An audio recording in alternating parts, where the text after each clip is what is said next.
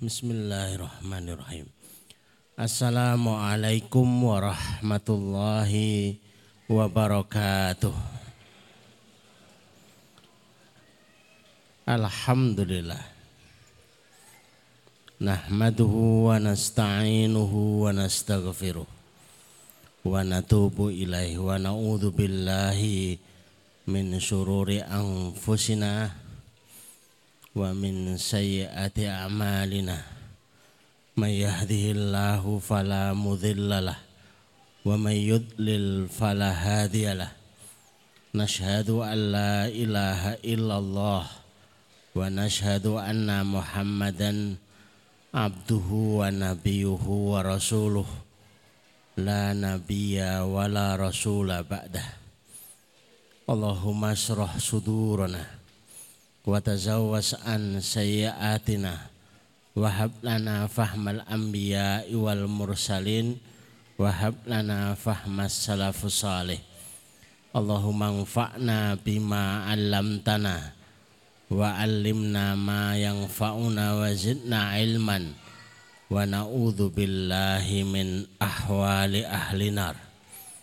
Allahumma la sahla illa ma ja'altahu sahla wa anta taz'alul hazna idza syi'ta sahla Rabbi syrah li sadri wa yassir li amri wahlul 'uqdatam min lisani yafqahu qawli. Rabbi zidni ilma. Subhanaka la ilma lana illa ma 'allamtana. Innaka antal alimul hakim. Rabbana atina min ladunka rahmah wa hayyi lana min amrina rasyada Amma ba'd Bapak Ibu jamaah sekalian yang semoga dirahmati Allah Semoga diberkahi oleh Allah Subhanahu wa taala dan semoga dicintai oleh Allah Subhanahu wa taala. Beruntung kita sore hari ini. Ternyata tema yang disiapkan itu adalah surga dunia. Setiap telinga yang mendengar kalimat surga itu mulai terbuka. Hatinya menjadi bunga ingin segera terbang ke sana. Tapi apa daya ternyata itu hanya surga dunia. Tapi kalimat itu justru yang keluar pertama mula itu dari Syekhul Islam Ibnu Taimiyah. Kemudian kita jadikan judul bahwa di dunia ini ada surga yang tidak akan pernah mencicipi rasa surga akhirat kecuali di dunia sudah merasakan. Ini bikin kita penasaran, bahasanya itu kepo. Itu surga apa itu? Bukan macam kenikmatan. Tapi ternyata ada sekian ibadah yang disuguhkan Allah itu seharusnya rasa yang terbentuk di dalam hati itu adalah rasa yang penuh dengan nikmat. Karena kalau kita tidak segera mencintai rasa nikmat itu dalam bentuk taat kepada Allah, yang muncul itu justru sebaliknya. Nafsuka illam tushil hafid ta'ah sagolat kal ma'asiyah. Dirimu kalau tidak dibuat sibuk dalam taat kepada Allah. Kalau kita itu tidak sibuk, tidak merasakan nikmat, tilawah juga enggak nikmat, sholat juga berat. Maka bukan berarti tidak ada apa-apa. Bukan berarti santai saja. Yang hadir kemudian adalah justru rasa nikmat itu ada dalam maksiat kepada Allah. Maka orang yang tidak puas dengan nikmat berupa taat dari Allah, maka dipaksa dia itu akan mencari kenikmatan dalam maksiat kepada Allah dan itu masalah. Kalau dalam rezeki yang halal kita itu tidak merasakan nikmat. Sesuap demi sesuapnya itu tidak merasakan sebuah kepuasan dan kenikmatan. Akhirnya ujungnya adalah mencari kepuasan dan kenikmatan itu dalam maksiat kepada Allah. Dan yang sesungguhnya itu bukan kenikmatan, itu tipuan. Itu tipuan. Maka sore ini sebenarnya judul yang untuk menarik perhatian panjenengan sekaligus memberitahu bahwa ada surga yang sejatinya itu hanya dirasakan oleh mereka yang beriman. Sesuai dengan hadis Rasulullah Shallallahu Alaihi Wasallam, ada tiga hal. Mangkunna fihina yang tiga hal itu kalau ada pada seseorang yang dirasakan segala bentuk perintah Allah, segala bentuk apa itu? Rasa iman, rasa amal soleh. Itu terasa buah, manis. Orang kalau nyicipi buah itu pengennya tanduk, tanduk, tanduk. Tapi kalau kita itu ngerasakan sholat sunnah, ngerasanya dua rakaat itu sudah pol banget ya rasakan tilawah, dapat satu juz itu ngerasa kok suwolah banget gitu ya. Padahal baru satu juz. Belum apa-apanya dibanding mereka yang sudah menikmati rasanya taat kepada Allah. Lima juz itu terasa kurang. Maka Ibnu Qayyim itu menyebutkan seberapa juz butuh seseorang itu dengan tilawah sesuai dengan kadar butuh hatinya. Ada kalanya dia butuh banyak, ada kalanya butuh sedikit. Kalau dirasakan hidup itu terlalu menyesakkan, beban terlalu berat, musibah yang terlalu beruntun, maka butuhnya tilawah itu lebih banyak.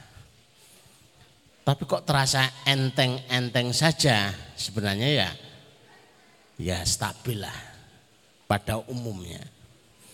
Sehingga satu dengan dua orang yang lain kebutuhannya itu beda-beda, tidak mesti sama.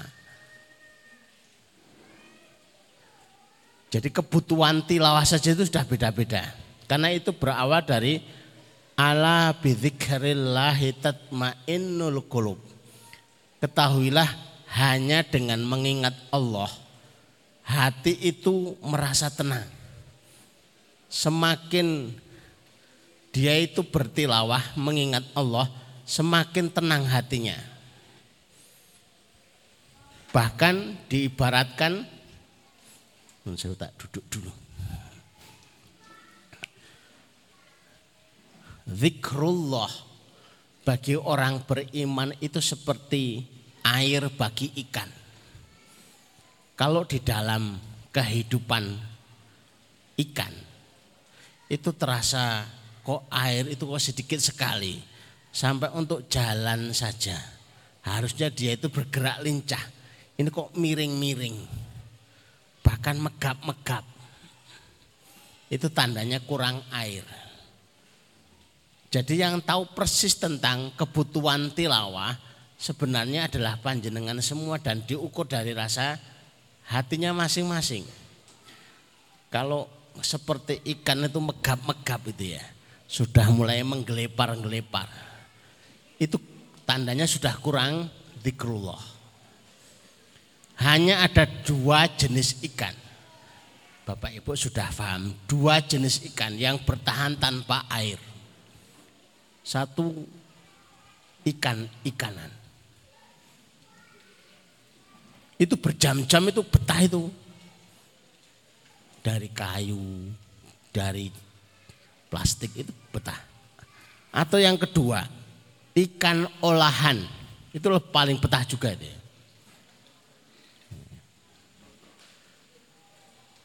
Bandang presto. Di rumah saya itu sebulan betah tanpa air. Enggak ada kemudian dikeluarkan dari kulkas terus megap-megap tuh enggak ada. Biasa aja, tenang. Karena sejatinya dia itu sudah enggak hidup.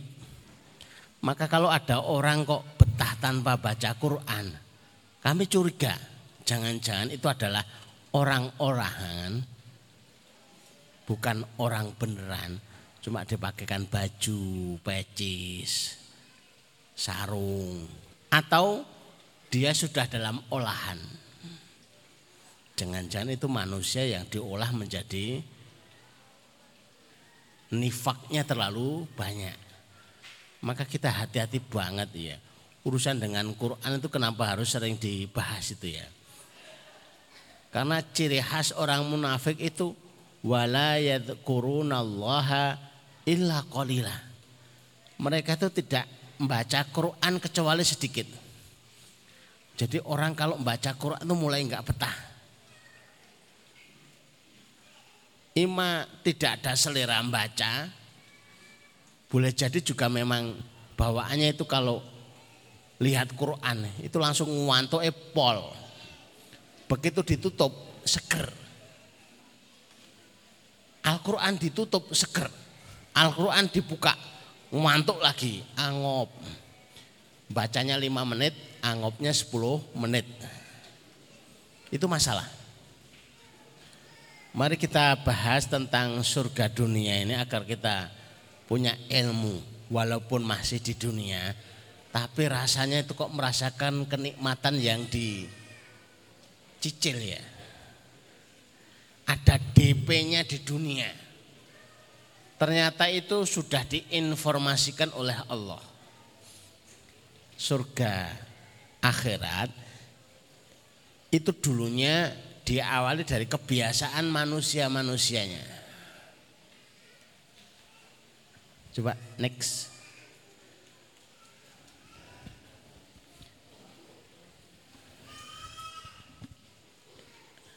Inna fit dunya jannah. Sesungguhnya di dunia itu ada surga. Man lam yadkhuluha lam yadkhul jannatal akhirah. Siapa yang belum pernah memasuki dunia, surga dunianya, maka tidak akan pernah merasakan surga akhiratnya. Karena ternyata surga dunia itu kalau dikumpulkan, disimpulkan ada dalam ketaatan semuanya. Kalau kita itu tidak merasa bahagia di dalam sholat kita, di dalam tilawah kita, bahkan megang uang tapi sudah dialokasikan untuk sodakoh kita. Terus kita itu bahagianya di mana gitu loh. Patut kita curiga, megang uang tapi yang tidak dialokasikan sodako kok bahagia. Ini bahagianya di mana?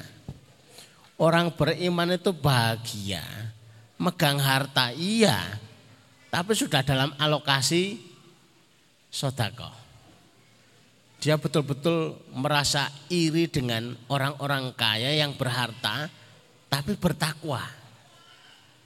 Sehingga kapan pun dia itu ngenteni ya ngincim kapan pun dikayakan Allah dia akan habiskan untuk bersodakoh sahabat Umar bin Khattab itu sampai berdiri di atas mimbar kemudian berkata kepada sahabat ada enggak yang punya angan-angan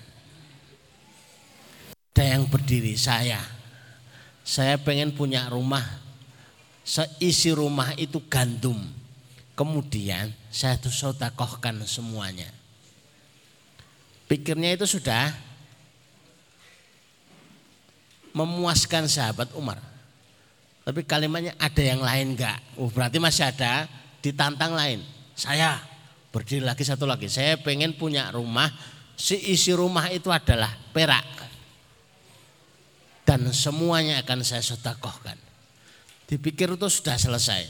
Hari ini enggak akan kepikir oleh kita rumah kok lantainya itu kok perak gitu ya. Lantainya itu kok emas itu nggak akan kepikir ya. Itu akan kebanjiran tamu nggak pulang-pulang. Tamu bawa palu, bawa linggis ya, sambil utek-utek gitu ya. Begitu selesai bertamu ya itu sudah terbongkar semuanya.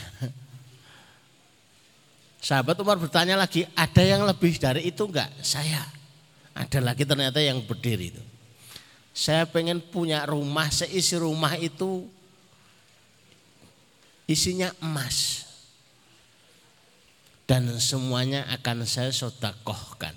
Sekalipun itu adalah angan-angan, cita-cita. Tapi ini sebuah cita-cita yang luar biasa. Yang lebih parah itu cita-cita aja nggak punya. Keinginan aja, keinginan aja, keinginan saja itu nggak punya. Ora pengen punya emas, ora pengen punya perak, gandum yo ndak. Nah terus ini cita-citanya apa? Saya enggak semua, son. Lowong saya mangane beras. Oh, maksudnya itu ya semisal dengan itu. Ini kalimat yang menantang kita bahwa di dunia ini ada surga yang tidak akan memasuki surga akhirat kecuali surga dunia itu sudah pernah dimasuki. Karena dia itu merasakan nikmat di dalam sholat. Merasakan kenikmatan luar biasa di dalam membaca Al-Quran lembar demi lembarnya. Dia merasakan dalam sujudnya itu sebuah rasa yang luar biasa. Dan merasakan rupiah demi rupiah yang disodakohkan. Itu begitu istimewa sehingga dia tuh pengen punya harta yang banyak. Bukan tujuannya itu untuk dianggap kaya, tapi justru harapannya adalah ingin bersodakoh dengan itu semua. Yuk kita teruskan slide yang kedua. Pointernya Ustadz enggak jalannya. Ini kebiasaan mereka di dunia dulu. Ada di surat Az-Zariyat. Kanu qabla dzalika muhsinin. Itu ada kelebihan. Nah, muhsinin. Mereka itu ketika masih hidup di dunia suka banget berbuat ihsan. Ihsan dalam makna ayat ini kalau dilihat di dalam tafsirnya itu adalah suka amalan yang ditekuni. Duha kok orang puluh tahun. Ditekuni sekali. Baca doa kok 20 tahun. Ditekuni sekali. Dia pengen mendapatkan hasil-hasil istijabah dari doanya. Tapi dia merasakan juga kenikmatan dalam doanya itu. Maka oleh sebab itu Bapak Ibu yang dirahmati Allah, misi kita itu ingin menjadi muhsin. Orang yang diawasi Allah. Makna ihsan dalam hadis adalah antak butallah ka'annaka tarah. Wa illam takun tarah fa innahu yarak. Engkau mengibadai Allah seakan-akan kamu melihat Allah. Maka karena dia itu seakan melihat Allah, dia itu betah banget. Kalau suasana ini tidak bisa diwujudkan, maka dia itu merasa seakan diawasi oleh Allah. Dia itu selalu merasa diawasi oleh Allah. Maka ingin selalu ditambah. Nilai ibadahnya itu ingin selalu ditambah. Maka ciri khas calon penghuni surga ketika masih di dunia. Kanu qabla dzalika dulu mereka itu waktu di dunia itu suka kali berbuat ihsan. Jadi menekuni amal soleh itu seneng banget itu Karena dia itu seneng banget dan merasakan surga dunianya itu di dalam perbuatan-perbuatan ihsan. Maka ini yang paling ngerti ya Bapak Ibu sekalian. Rasa melakukan amal soleh itu rasa seperti berbuat ihsan enggak? Seneng banget apa enggak? Hadir di majelis ilmu. Sekalipun orangnya ya enggak banyak banget. Ini sudah banyak banget ya. Dapatnya ya roti secuil. Snack gitu aja rasanya pedes.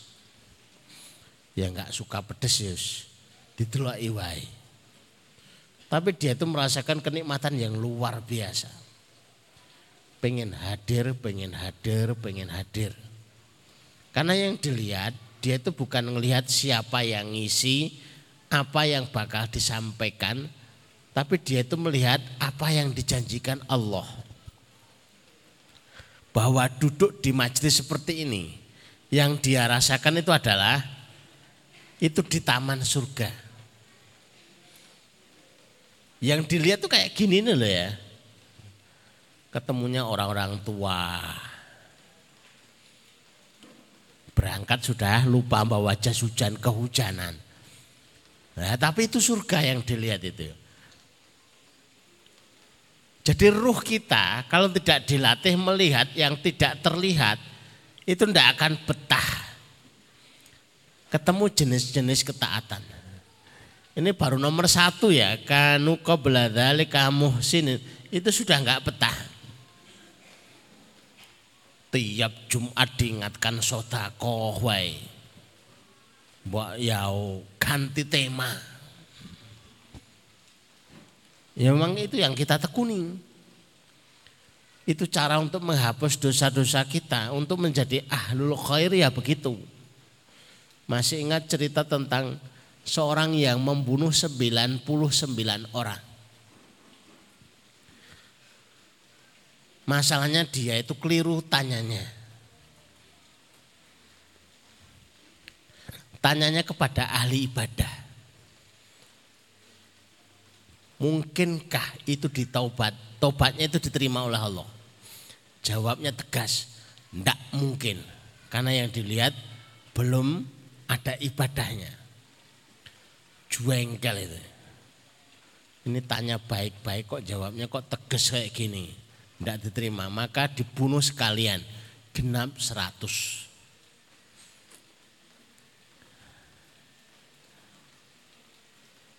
Maka saya sendiri itu tidak suka disebut abid itu nggak suka. Waktu kecil itu dikasih nama, itu sudah fakih gitu ya. Itu tanda orang yang faham terhadap din ini. Man yuridillahu khairan yufaqihu fiddin. Saya tertarik sekali dengan hadis ini. Siapa yang diinginkan oleh Allah itu baik, Tandanya adalah dia akan terbawa proses memahami agama Allah. Ini botang ini, itu proses memahami agama Allah. Dia sudah terkena R3. R3 itu bukan mobil ya. R3 itu rono, rene, renes. Ketemunya amal soleh terus itu ya ke sana ya amal soleh, ke sini ya amal soleh. Ya. Kemudian yang selanjutnya coba slide-nya dilihatkan. Nah, kanu qalila minal laili ma yahjaun. Kebiasaan calon penghuni surga akhirat itu sedikit sekali tidurnya. Jadi kok merasa sebagai ahli surga. Tapi bar isak blek turu, tangine subuh. Saya curiga itu. Itu bukan calon penghuni surga. Calon penghuni surga, surga itu angel turu. Bukan gelisah mikir utang. Bukan gelisah orang di duit tapi memang dia itu sedang menunggu waktu kapan dia itu bisa berdoa kepada Allah. Sahabat Usman itu punya kebiasaan menarik. Dia itu menunggu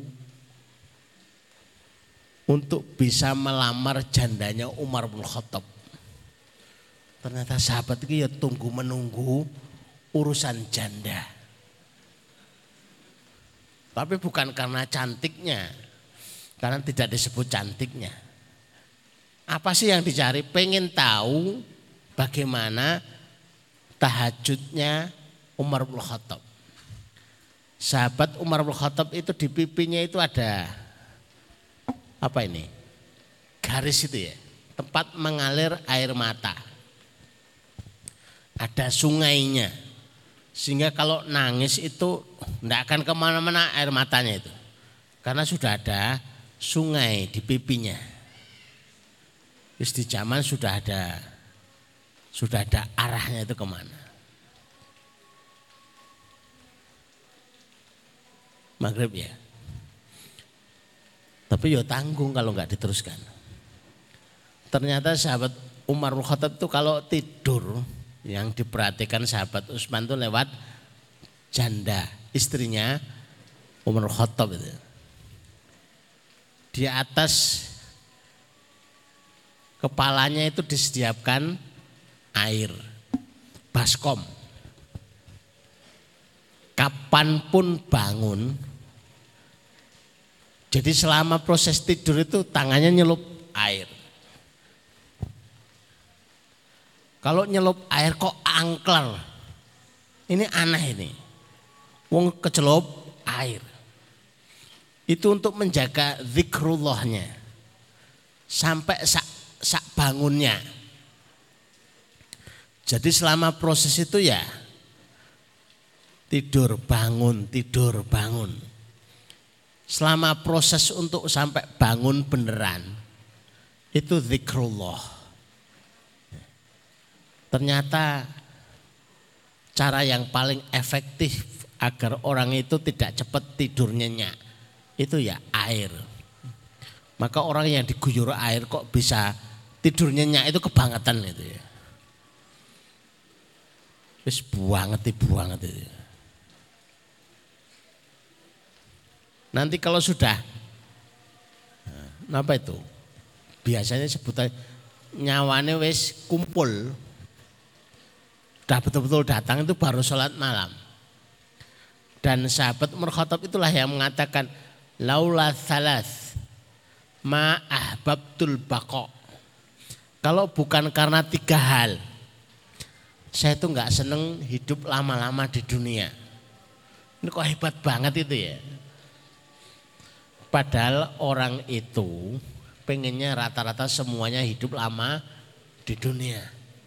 Tapi ternyata beliau menyebutkan kalau bukan karena tiga hal saya tidak ingin lama-lama hidup di dunia. Berarti ada tiga hal ini yang sangat favorit. Yang pertama al jihadu fisabillah, kemudian qiyamul lail, kemudian zikrullah. Maka itu kebiasaannya adalah sedikit tidur di malam hari kepentingannya untuk tahajud lebih lama, zikrullah lebih lama. Beda dengan kita. Untuk lihat Facebook lebih lama. Untuk lebih lama. Ngopi ya lebih tanek. Nah ini salah lagi nih urusannya ini. Kemudian kebiasaan calon penghuni surga akhirat semasa di dunia Yang pertama adalah kanu mereka itu suka berbuat baik, yang kedua itu suka tahajud, yang ketiga itu adalah wabil asharihum yastaghfirun. Nah, kesukaannya itu istighfar. Favoritnya itu istighfar. Jadi dari awal tidur sambil nunggu waktu sahur itu datang, dia itu beristighfar terus. Mau pakai tasbih ya silahkan, mau pakai digital ya silahkan, mau kayak pakai jemari sampai keriting ya rapopo. Tidak pakai itu semua, pokoknya diingat-ingat selama belum merem akan istighfar. Itu ya boleh. Jadi tiga hal itu kebiasaan calon penghuni surga.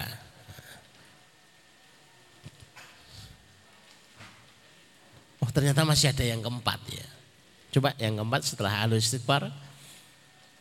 Wa fi amwalihim hakul lisaili wal mahrum. Di harta mereka itu ada hak untuk orang miskin yang meminta dan orang miskin yang tidak mendapat bagian. Walaupun cuma empat hal kebiasaan, tapi itu diratakan. Haknya lisan itu wabil asharihum yastaghfirun. Bagiannya hati kanumuh sini. Bagiannya fisik untuk merasakan kenikmatan itu dalam tahajud. Ini bagiannya di harta mereka itu selalu punya jatah yang disiapkan untuk orang-orang miskin dan yang membutuhkan.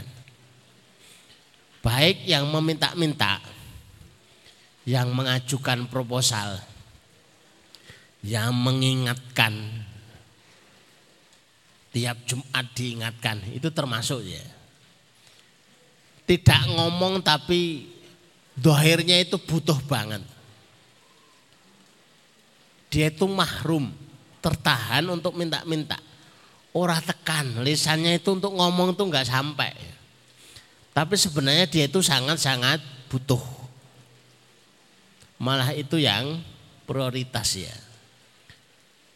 Dohirnya itu tidak kelihatan dia itu orang yang butuh. Tapi ngelihat anaknya itu makan nasi sarapan itu cuma nasi putih saja. Itu kan kasihan banget. Tapi belum dicek di bawah tumpukan nasi itu jangan-jangan ada ayamnya. Tapi sudah menduga ini orang yang butuh. Karena kebiasaan santri ya. Sampai disketsakan ya. Kelihatan dohirnya orang yang butuh ini melas banget ini, mesake banget. Orang ngerti yo. Nah, itu disembunyikan di bawah tumpukan nasi. Ditutupi rapat itu, ada ayamnya, ada telurnya. Jadi kebiasaan selanjutnya calon penghuni surga itu selalu punya catatan hartanya itu mau dibawa ke mana. Yang untuk sodakoh mana? Yang untuk jariah mana? Untuk yang meminta-minta mana? Untuk yang begitu butuh banget tapi tidak sampai lisannya untuk menyampaikan itu sudah disiapkan. Yang selanjutnya kayaknya sudah habis itu ya. Coba dilihatkan biar puas alhamdulillah. Itu berarti selesai. Jadi panjangnya penjelasan kalau sudah ketemu Alhamdulillah itu selesai. Jadi enaknya ngaji di Zabisa itu dibatasi oleh Alhamdulillah. Semangatnya sudah kayak apa pun ya. Menggebu-gebu ya. Kalau bisa pengajiannya sampai subuh. Tapi ternyata ada tulisannya Alhamdulillah selesai. inspirasinya yo dari tukang pijet. Suwakitnya luar biasa dipijet itu. Tapi kalau ketemu alhamdulillah dia udah ngomong alhamdulillah itu selesai. Daripada nunggu beliau ngomong alhamdulillah ya saya duluin yang dipijet itu ya. Alhamdulillah berarti harus selesai. Baru awal mijet aja udah alhamdulillah. Sampai mereka curiga, ini kok baru mulai kok sudah alhamdulillah. Karena alhamdulillah tandanya selesai. Jadi singkatnya surga dunia itu ada empat. Kalau panjenengan tidak menyukai aneh. Tidak akan masuk surga akhirat kecuali masuk dulu surga dunia. Surga dunia itu ada pada sodakoh, surga dunia itu ada pada kiamul lail, surga dunia itu ada banyak berbuat baik, surga dunia itu pada banyak beristighfar. Maka terhormat sekali bapak atau ibu yang punya kebiasaan malam. Itu yang sedang ditunggu-tunggu. Begitu masuk malam begini dinteni. Bukan bakso yang lewat depan rumah. Bukan teman yang akan datang. Bukan pelanggan yang biasanya rawuh. Yang ditunggu itu adalah kapan mau kiamulail. Kapan mau kesempatan sodakoh. Kapan mau istighfar. Kapan mau berbuat ihsan. Maka siapa yang melakukan empat hal disebut secara langsung. Panjenengan bisa bersani lihat ngecek lebih mantap di surat Az-Zariyat ya. Ayat 6, 17, 18. Uh, ternyata ada. Cuma kita dibuat lebih jelas dengan disampaikan melalui pengajian agar ilmunya itu oh ternyata selama ini kita itu ngaji itu sudah ada yang diikuti selalu pengen mengikuti Quran sebagai guide-nya. Jadi bukan ngawur atau Ustadz ngarang dewi enggak. Tapi saking ngelihat yang ada di Quran kemudian dibentukkan dalam slide-slide sehingga mudah dibaca. Ngelihat langsung boleh atau ngelihat langsung materi ini di saya malah nggak hafal ya alamatnya bitly atau apa itu ya. Tapi kalau materi saya saya hafal semua, mau saya yang buat. Mudah-mudahan Bapak Ibu yang dirahmati Allah kita dijadikan Allah sebagai ahli ihsan, ahli istighfar, ahli qiyamul lail dan yang terakhir adalah ahli sodakoh dari harta-harta kita dimampukan, dikayakan sekaligus dijadikan ahli sedekah. Allahumma amin ya robbal alamin. Mudah-mudahan demikian. Mari kita tutup dengan bersama dengan doa di akhir majelis kita ini. Bismillahirrahmanirrahim. Monggo Bapak Ibu kita konsentrasikan dan kita hadirkan hati kita untuk mohon permohonan yang terbaik kita. Allahumma sholli ala wa ala ali Muhammad kama sholaita ala Ibrahim wa ala ali Ibrahim. Innaka hamidum majid. Allahumma barik ala Ibrahim wa ala ali Ibrahim fil alamin innaka hamidum majid. Walhamdulillahi rabbil alamin. Hamdan syakirin hamdan ni'am wa yukafi masjid ya rabbana lakal hamdu kama yang bagi li jalali wajhika wa azimi sultanik La ilaha illa anta subhanaka inni kuntu minadh zalimin. La ilaha illa anta subhanaka inni kuntu minadh zalimin. La ilaha illa anta subhanaka inni kuntu minadh zalimin. Allahumma ya Rahman ya Rahim. Ya Hayyu ya Qayyum. Ya Dzal Jalali wal Ikram. Allahumma ya Rahman ya Rahim. Ya Hayyu ya Qayyum ya Dzal Jalali wal Ikram. Allahumma ya Rahman ya Rahim.